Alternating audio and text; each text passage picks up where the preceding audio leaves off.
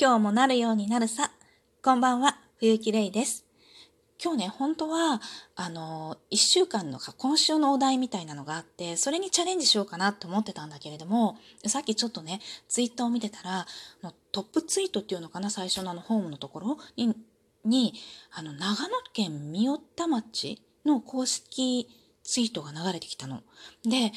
そこにはね、あの腸内にこう自生しているね腰油から基準値を超える放射性セシウムが検出されたから、まあ、出荷とかのね自粛をしてくださいねっていうツイートだったんだけれども放射性セシウムって一時すごい聞いたワードだよねと思ってでも最近あんまり耳にしなくなってきたなと思うのね。でこれってあの東日本大震災だから2011年の出来事だったと思うんだけれどもあれって今もう丸々9年経ってるのね。でその9年っていう年月がね長いか短いかっていうのはまあその人の感覚なんだと思うんだけど、まあ、結構ほら年齢がいってくるとさ私なんかは何て言うのかな、まあ、あっち向いてこっち向いたら10年経ってるみたいな感じで結構10年ってあっという間なのこの間ねなんて話だったのも10年前の話だったなんてことよくあってでもこの震災が起きた、この地震が起きた時、あの私ね、3番目の子を授乳してる最中だったの。で、2人目の子がね、まだ2歳ぐらいだったんだけれども、その子がこう、片腕を骨折しててさ、で、いやもうどうしようって思って、すごく大変だったっていうか、もうインパクトがね、なんか強くって、ものすごい記憶に、その時の状況が記憶に残ってるんだけれども、で、その3番目の授乳してたその子が今も小学校4年生なんだよね。って考えると9年ってめちゃくちゃ長いなって思うのね。で、その長い9年経った今もまだこうやってあの福島のね原発からね随分離れたこの長野県ですらまだこうやって放射性物質が検出されるっていう現実があるわけよ。でこれってあのなんていうのかな、直接、その時にね、あの、なていうの、その、東北のね、農家や漁師のね、方々なんか、その、生活のね、糧に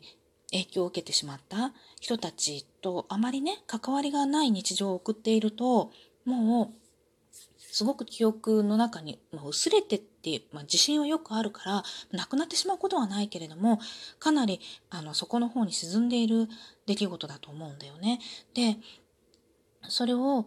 あのすごく思い出させるツイートだなって思ってで実際今その東北の農家とか漁師の方々なんかがね影響を受けてしまった方たちがあの今もねきっとねもう本当にリアルタイムでまだあの苦労されてると思うのね。で私は直接そういう方たちとの交流は全然ないからあの普段何もそういうことを思ったりすることって本当にないんだけれどもでも実際それをリアルタイムに今苦労されてる方たちは今今の出来事なわけよ。でその今の今困っている出来事なんだよね。で今世の中ではコロナがすごくあの一番の関心事で大変な出来事で困ってたりってするんだけれどもでもその中でもまだそっちよりも生活のこの糧の方がいつまだ検査もきっとね出荷前にされてるだろうしいつこの長野県のね腰油と同じ状況になるかわからないっていうまあ恐怖っていうかそういうのと背中合わせで生活してるんだと思うのね。でなんでこういう人たちが発生してしまったかっていうとそれは私たち人類がこの原子力発電に頼った生活で、まあ、それだけじゃないと思うんだけどあの文明のね恩恵を享受する生活、まあ、便利な生活をするっていうことの代償だと思うのね。でその代償がたまたまその東北の方たちに今回はあの時はね行ってしまったっていうだけでまたいつそういう便利な生活を続けるっていうことはいつ自分の身に降りかかってくるかわからないし、次そのリスクを受けるのは自分かもしれないし、またまた全然別の人かもしれないし、いつでも便利さを一番多く享受してる人が、あの、被害を受けるっていうわけでもないし、もちろんその人が受ける可能性もあってね、あるんだけれども、っていうわけでもないし、でも、あの、そうなってしまうとさ、例えばその、この時も、なんか風評被害って言葉がすごく出たと思うんだけれどもあれってあのいいことじゃないけどね。なんか自然の流れでさ例えば放射性物質ってこんだけは健康に被害がなくてこんだけは全然あの大丈夫でこんだけはすごく危ないですよみたいなそういう目に見えたラインがないじゃない？でそれと同じのなのはさ例えばもっと分かりやすいのだとなんか人工着色料とかさああいうのってそれをそれがたくさん使われたものとかそれが入っているものをあえて買って常に食べるとかあえて買って自分の子供に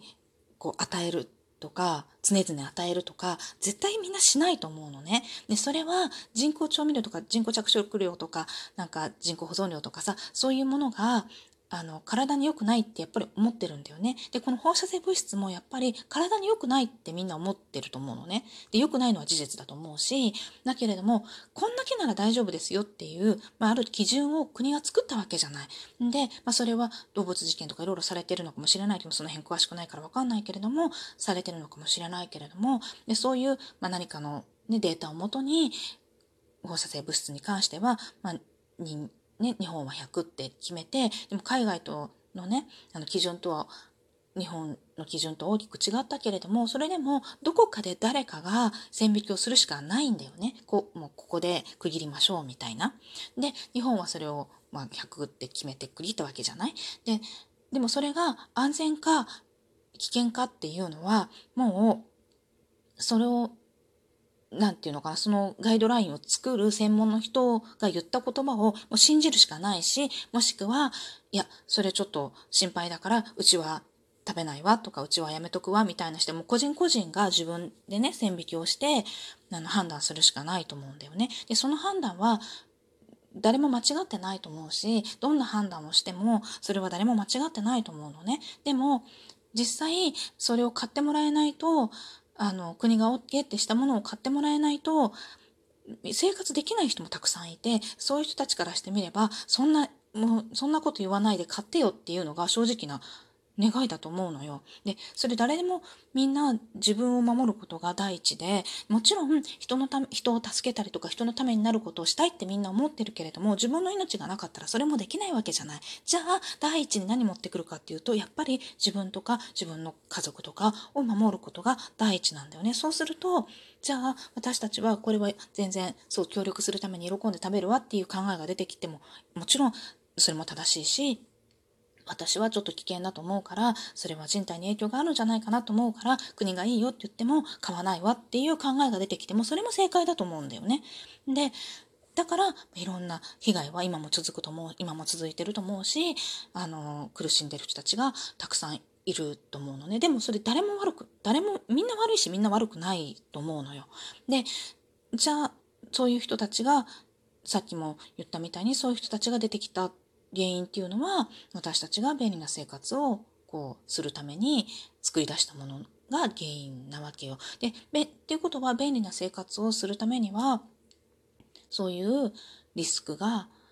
影響を受けてね生活が困難になってしまう人が出てくるリスクをいつでも抱えてるっていうことで当時ね9年前はみんなそういうことを考えたと思うの。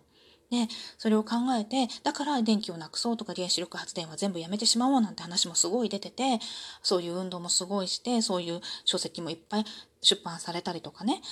そういうニュースもいっぱい流れたりとかしたのしたけれども今はもうコロナ一色じゃん。であのそういう話も徐々に徐々に徐々に徐々に消えていくっていうかまだないわけじゃないけれども水面下ではあっても表立って出てこなくなってきたと思うの。でみんなそういうことを忘れてはいないけれども常々考えなくなってきたと思うんだよね現実で直面してる人以外はね。ででもそれっ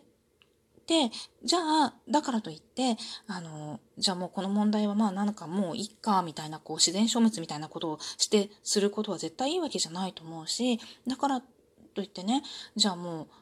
電気今日から消しましょうとか、スマホ捨てちゃいましょうとかって言ったってほとんどの人があの生活をまともにできなくなると思うの。スムーズに生活できない手段はなかなか取れないと思うんだよね。で、じゃあ、などうしじゃあどうしたらいいのよって